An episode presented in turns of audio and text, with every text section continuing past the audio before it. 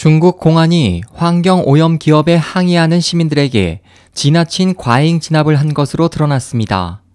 3일 홍콩 빈과 일보 등에 따르면 장시성 상라오시의 포양현과 완넨현 주민 약 1만 명이 지난 1일 공업단지 내 화학 공장 폐수 배출한 것에 대해 물고기와 새우 등이 대량 폐사했고 식수가 오염돼 일부 주민이 암과 피부병에 걸렸다며 공업 단지 내 화학 공장 폐쇄와 당국의 개입을 촉구하는 항의 시위를 벌였습니다.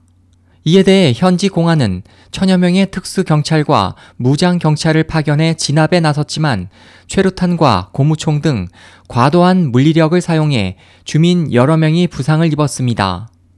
현지 당국은 주요 간부가 참가한 실무 작업반을 구성해 시위자들의 입장을 수렴하겠다고 밝혔으나 일부 주민들은 화학 공장이 가동을 중단할 때까지 시위를 계속할 것이라고 말했습니다.